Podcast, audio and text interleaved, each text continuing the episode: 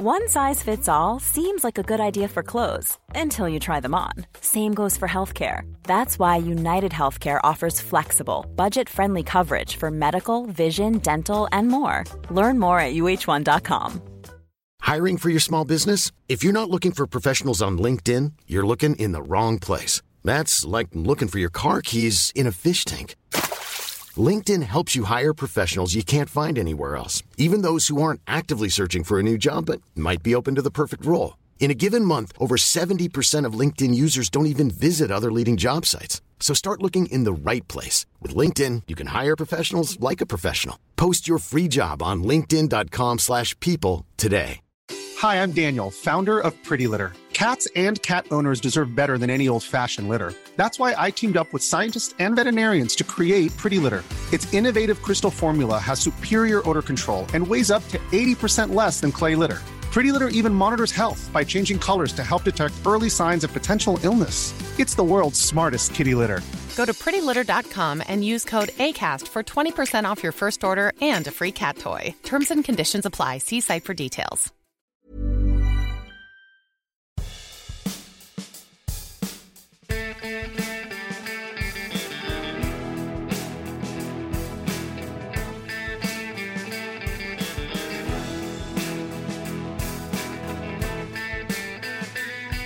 Hey folks, welcome back to the ever-popular Doggy Pod with me, Dr. Rob Zammit, and... Ever-popular? What are you basing that on? Well, I listen to it all the time. Okay, right, that'll do. Well, that's popular enough. I'm Stephen Peters, Dr. Rob's podcast producer, and thanks for listening. Man of great patience putting up with me. Yeah, tell me about it. Now, we're actually recording in Dr. Rob's clinic. Oh, there's some birds outside as well today. So you might hear the odd noise in the background or whatever, because it's a very busy clinic and there's always animals here. Drop a scalpel here and there. Exactly. Pick it up. No, we don't do that. No. Now, with winter not far away, yes. Certainly for all the listeners in the southern hemisphere, it's not far away for everybody else. You've got summer coming on, so just ignore the next 5-10 minutes. Can your dog get cold or flu? I mean, you don't. Do you see a dog sniffling? And if you can you buy them little throat lozenges and stuff like that? Get them to suck on that. That part, I'm sure you can. Good luck with that. Anyway, we're going to talk about that today. Yeah, getting them ready for winter is a very important thing. So we will certainly discuss winter and colds and flus. And, do you know that dogs, just like humans, can have heart problems, cardiac problems, even cardiac arrest sometimes. So a heart attack? Yeah, heart attacks are rarer, but heart problems, not uncommon. So what are the signs? What should you be looking for? Because the earlier you see it and the earlier you can get to a vet, the better it'll be for your dog. So your dog can have a cardiac arrest. Now, our breed of the week this week is a real corker. It's a little bit different, and it's the only breed in the world that starts with the letter U. Do you know what it is? Only one in the world. And Dr. Rob doesn't think there's any in Australia at all. But we'll tell you about this breed shortly. Anyway, Rob's a busy man. What's been happening this week in the clinic? Well, we had quite a few cases of gastroenteritis. Articulate, Rob. Yes. Pronunciate your words properly. Always told to do that. Mm-hmm. So a lot of gastroenteritis around our neighbourhood and our city at the moment. We're based in Sydney. But it occurred to me, gastroenteritis occurs as the most common reason that dogs go to a veterinarian. And what can you do about it? The most common reason? Most common reason. And why is it the most common reason? Firstly, because what do dogs do when they sniff around? They put their tongues out and lick things that they shouldn't at times. So they pick up all sorts of bugs. It's just what they do. I'm not talking about the dogs that go out and eat poo, yuck. Because that is a thing for dogs. Yeah. Oh, yeah. Well, humans do it, but we do it. We call it probiotics. Dogs do it by just eating poo. There's lots of probiotics in poo. Cut out the middleman. Exactly. I mean, probiotics are just the bacteria, thousands or millions or billions or trillions of bacteria. That's probiotics. And what's in dog poo? Not just that. There's also vitamins and enzymes, but that's not what we're talking about. We're talking about gastroenteritis. So... especially when it happens on a Sunday and you can't get to a vet, the only ones are the emergencies, and at the moment you mightn't have the funds for that. What can you do for your dog? The first thing you want to do, of course, is don't feed it. If your dog has a bit of gastroenteritis, just don't feed it. But how do you know? What is it? What's it doing? Okay, well, there'll be one of two signs. Vomiting is certainly the sign to begin with. Most common sign to start with is vomiting, and then it goes to diarrhea. You know, you go to pick up the droppings and you can't because it's just watery and all you can do is hose it into the lawn, basically, because you can't really pick them up. And your dog's sometimes hunched over. Also, if you look at their gums, if you lift the lips up and have a look at the gums, they're a bit paler. They're not that nice, rich pink colour, but they're almost on the pale side. These are the symptoms. If things are very, very bad, then you've got to get to the emergency vet. If not, the first thing I would do, if it's like a Saturday night, don't feed that night. That's the very first thing. People always hell-bent on, we'll better give them some food. No, do not feed.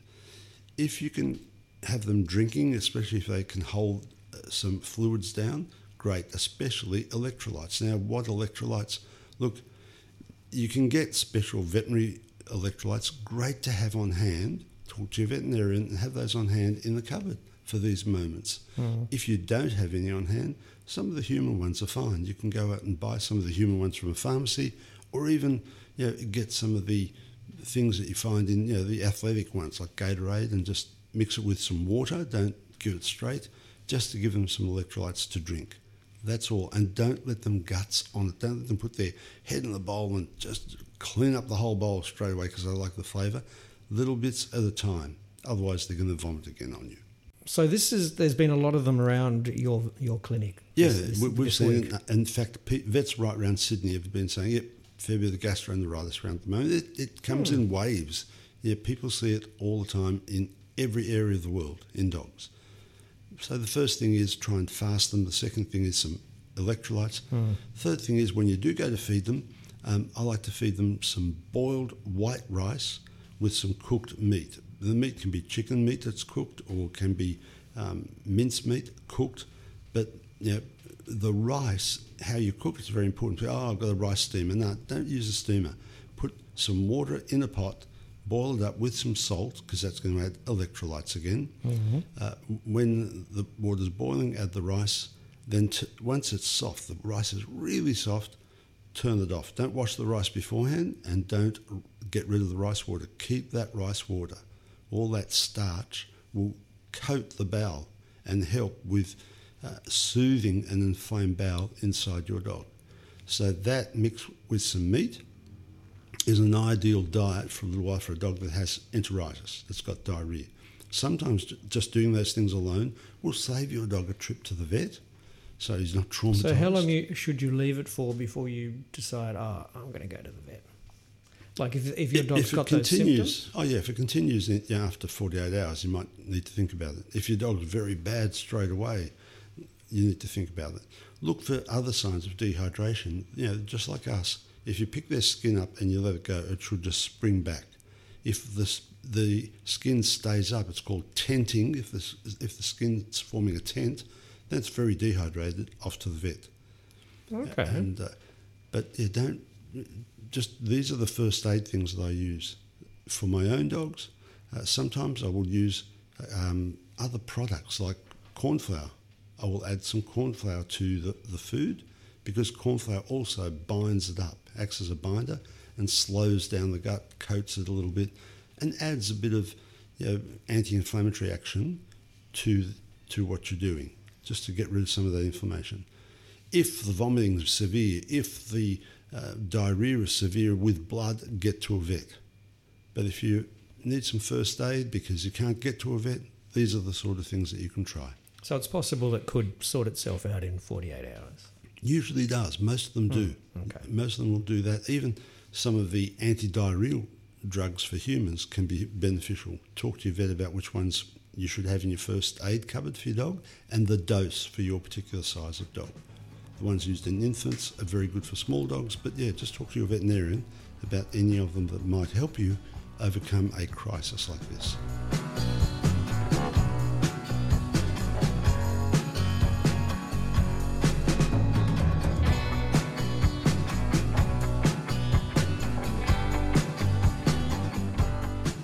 Righty, for all of our listeners in the Southern Hemisphere, it's time to talk about doggy colds and flu. And is that such a thing? And how would you know that your dog's getting a cold? I mean, they don't cough like normal people, and or a flu. And what can you do if it does? Well, firstly, is it a thing? Can dogs get a cold or flu? The good news for a lot of countries in the Southern Hemisphere is the influenza virus, the canine influenza virus, which can be lethal, hasn't sprung up in a lot of countries. It is in America, and I think they're finding it through Europe as well. And there's a vaccine, I believe, that has been developed for it. So for the people in the Northern Hemisphere, even though it's coming into summer now, think seriously about making sure your dog's vaccines are always up to date, including the one for influenza. See, I don't think a lot of people would have even thought of having a dog flu canine shot. Well, not here you won't. But what people will think about is another disease commonly called kennel cough. It's a syndrome of one of two things, sometimes combined. A virus called parainfluenza virus and a bug called Bordetella bronchiseptica. Sounds funny, but you may have heard of Bordetella. Bordetella pertussis is whooping cough. I've never heard of that, Rob. You have. Whooping cough. Right. Have you heard of whooping cough? I have heard of whooping cough. That's Bordetella pertussis. It happens in humans, and the weird thing is it can cross-infect. Dogs can get some pertussis, and certainly humans can get bronchisepta. So you've got to be careful. If you have a dog that is coughing with this, keep it away from debilitated people that could have a compromised immune system, or young babies and young children, because they can pick it up. So be careful of that. The good news with the kennel cough syndrome, if you keep your dog warm, really that's probably all you need to do. You can reduce the inflammation, because the upper airways are very inflamed with these diseases, really inflamed, and it's like an irritation of the trachea, the airway, the pipe there, and that irritation leads to a cough. So get the inflammation down. You can use a little bit of aspirin or paracetamol if you want to just get that down. Make sure you get the right dose for the weight of your dog and don't overuse it. That can help. If the coughing is persisting, then off to the vet, because the vet might give you some more support with either stronger anti-inflammatories and or antibiotics, very often used for the secondary bacterial infections. And you can use a dry cough syrup, not one with... for humans? Yeah, human one, and just a little bit of that to help soothe the actual irritation of the upper airways, just to get rid of the inflammation. The worst times, if your dog does have this cough, early mornings and going into the evenings, because it's cold. So I think a lot of people don't imagine their dog getting cold, and yet they cough. I mean, when they have this disease, when they go out in the morning and breathe in the cold air, the cold air hitting the upper airway causes real irritation, and they start coughing. Like, look, I've been waking up at night sometimes. Well, people insist, no, my dog's got something stuck in its throat. That's what it sounds like. He's got something stuck in the throat, especially the medical people. I've had doctors, no, it's definitely something stuck in the throat. We've had to take x-rays to prove, no, there's nothing there. It's this kennel cough syndrome. Very common, very common. So if you vaccinate for it, they can still get it, but they don't get it as bad. So we've noticed that if you vaccinate for it, your dog can still get kennel cough, but they get over it very, very quickly. But they can't get just like a runny nose or... Oh, I guess they can. You do see... You tend not to think too much of it. No. You've got to be careful, because if you don't look after your dog with kennel cough and you leave it out in the cold and it keeps getting worse, the inflammation introduces bacteria down into the lungs and you end up with pneumonia. So it can get to a lethal disease if you get pneumonia, because, as you know, pneumonia just... It doesn't go away very easily. It doesn't always go away at all. It can kill the patient. So keep them warm. Warmth is king when you've got kennel cough. Really does help a lot. So pneumonia is fluid in the lungs, isn't it? Correct. Brought on by bacteria or viruses, really attacking the lungs strongly, and everything's going bad in the lungs and nothing's getting better. The immune system is not containing it for the dog, and the dog needs a lot of support from the outside with antibiotics and other drugs like that. So it's important to make sure your dog stays very warm if it does get kennel cough, and that will avoid the situation escalating into something that's dangerous. So this winter, keep your dog warm. Yeah, right now, winter's coming, and people, dogs will certainly be... Hiring for your small business? If you're not looking for professionals on LinkedIn, you're looking in the wrong place. That's like looking for your car keys in a fish tank. LinkedIn helps you hire professionals you can't find anywhere else, even those who aren't actively searching for a new job but might be open to the perfect role. In a given month, over 70% of LinkedIn users don't even visit other leading job sites. So start looking in the right place. With LinkedIn, you can hire professionals like a professional. Post your free job on linkedin.com/people today. Hold up. What was that? Boring. No flavor. That was as bad as those leftovers you ate all week. Keke Palmer here. And it's time to say hello to something fresh and guilt-free. HelloFresh. Jazz up dinner with pecan-crusted chicken or garlic butter shrimp scampi. Now that's music to my mouth. HelloFresh. Let's get this dinner party started. Discover all the delicious possibilities at HelloFresh.com.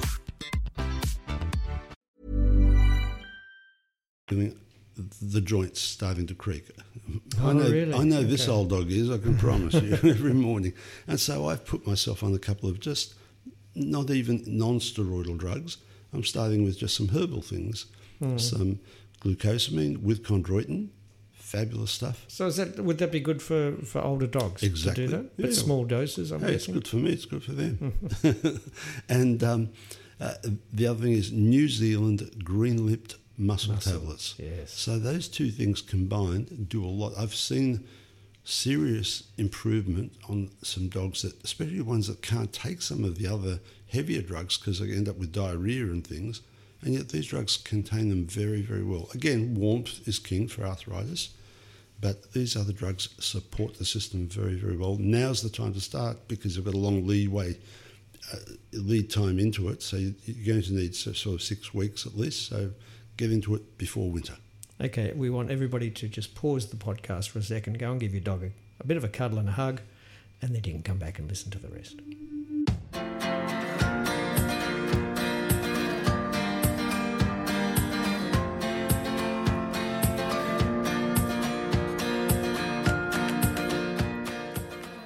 So did you give your dog a hug? I hope so.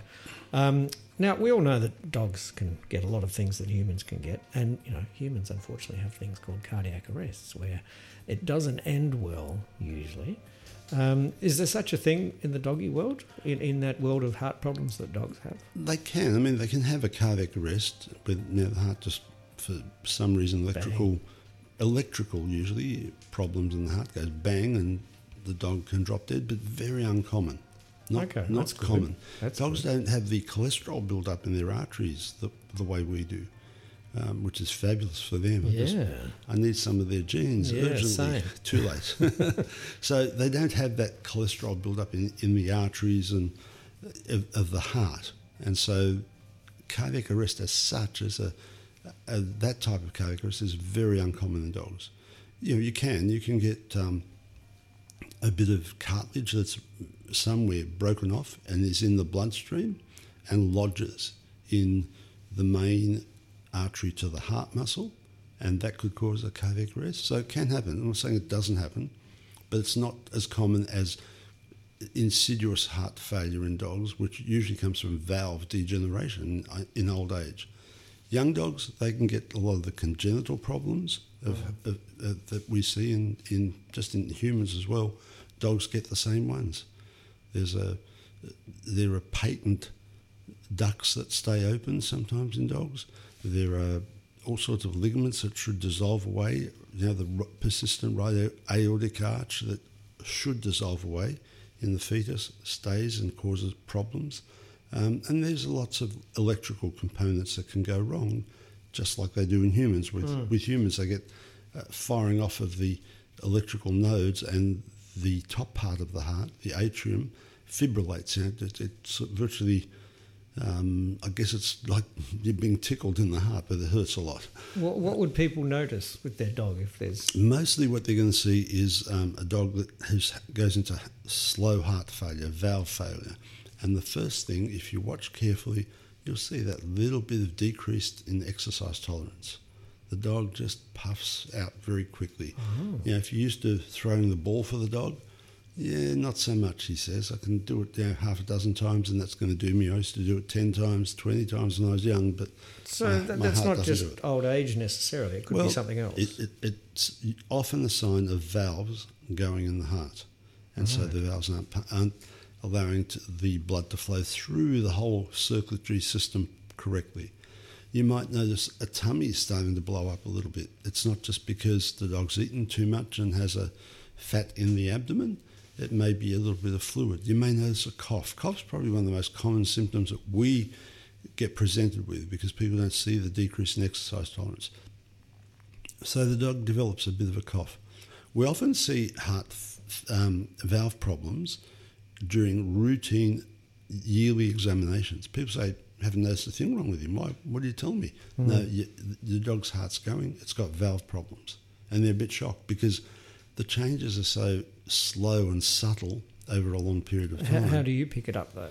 We pick it up through a stethoscope, just listening to the heart. And we can hear the valves making the wrong sound.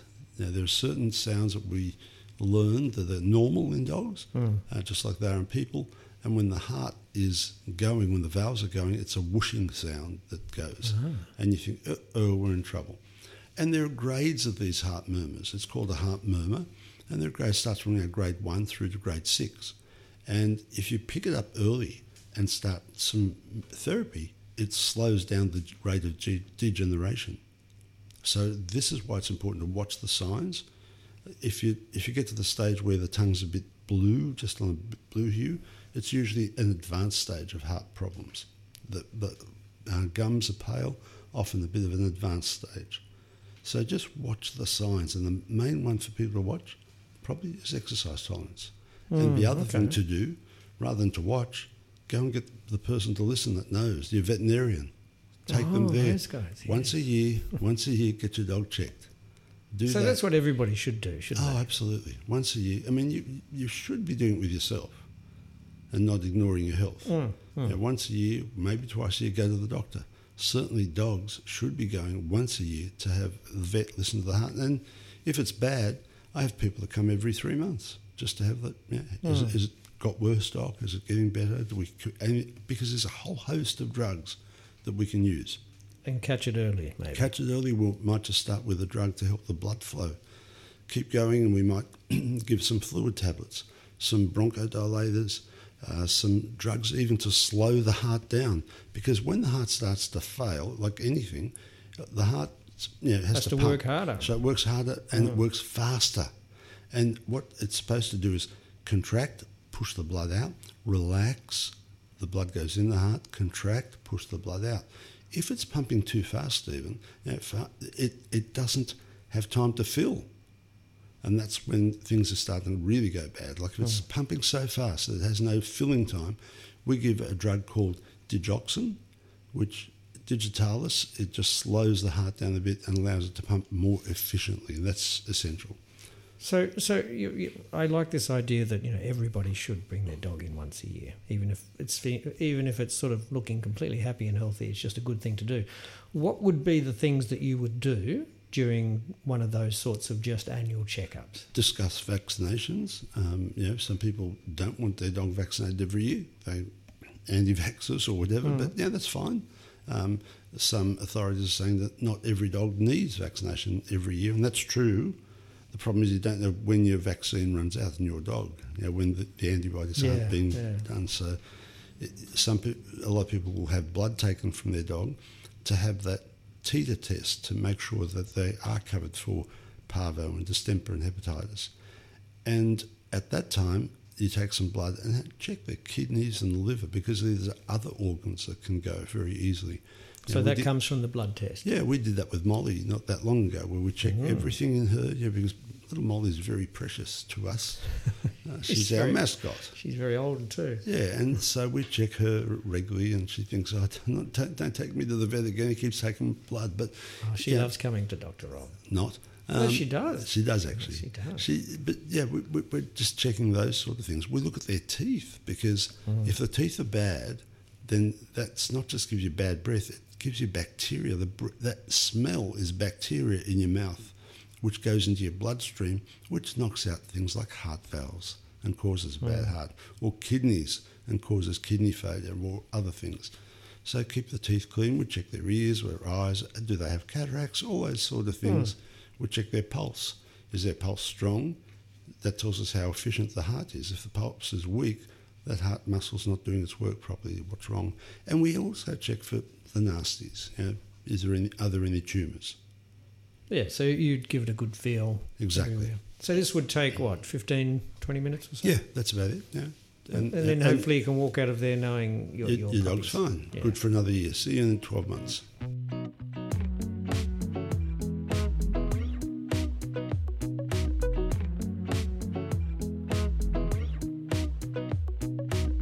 All right, has anybody thought of what that dog of the week is, what breed it is, starting with you, the only dog breed that we know of, anyway, starting with you.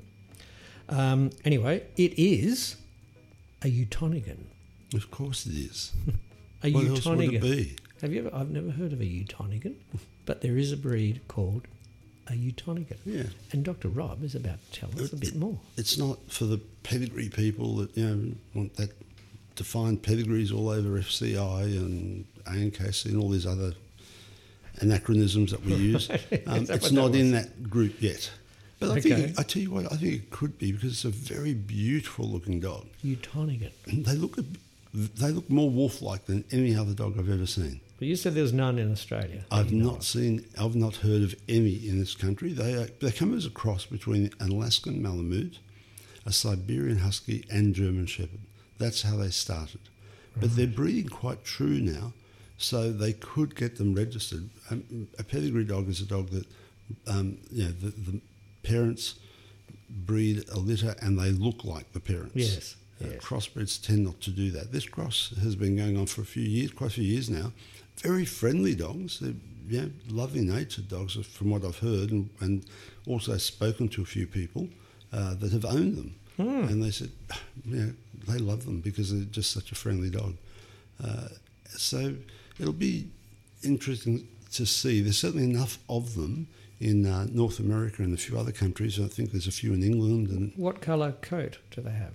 Wolf-like coat. That wolf sable is the ones I've seen, where they have that light-coloured tan around the face, but the darker area, and a slightly fluffier coat, a bit like a Malamute type, longer coat, not short like a German Shepherd, but a bit longer than that. But they have been pretty much all of them bred for temperaments, and so they're trying to breed a good, friendly dog. Big dog, they're not a small dog. And if you're thinking of buying one, well, if you're in the country that doesn't have any, you're going to have to import the first pair. So would that be a problem for you if somebody somehow managed to get one and brought it into you to have a bit of a look at? You would. It's just a dog to you still, isn't it? A dog is a dog is a dog. Yeah. I mean, I love dogs, full stop. So end of story. They're all canines to me. I don't care if they're crossbreds or whatever. We own both. We own pedigree dogs, we own crossbred dogs. I'd like to get one just to be walking with it down at the park and people say, what sort of dog is that? A wolf. No, it's a Utonagan. You say a Utonagan and just watch their face sort of glaze over and then walk away. Oh, that's what one looks like. I've always wondered. Well, now we all know there is a dog breed starting with you.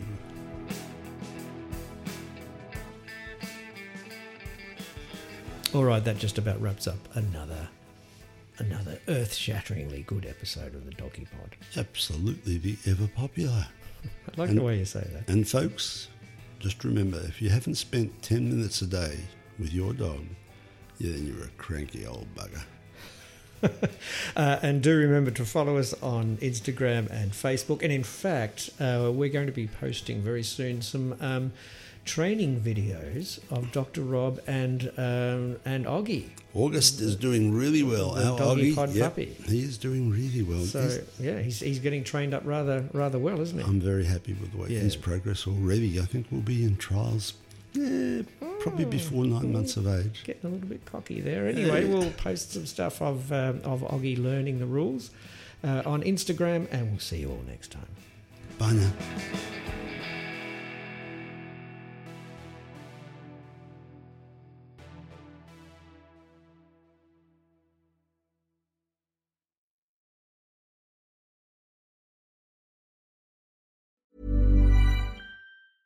Ever catch yourself eating the same flavorless dinner 3 days in a row? Dreaming of something better? Well, HelloFresh is your guilt-free dream come true, baby. It's me, Keke Palmer. Let's wake up those taste buds with hot, juicy pecan-crusted chicken or garlic butter shrimp scampi. Mm. Hello Fresh. Stop dreaming of all the delicious possibilities and dig in at HelloFresh.com. Let's get this dinner party started.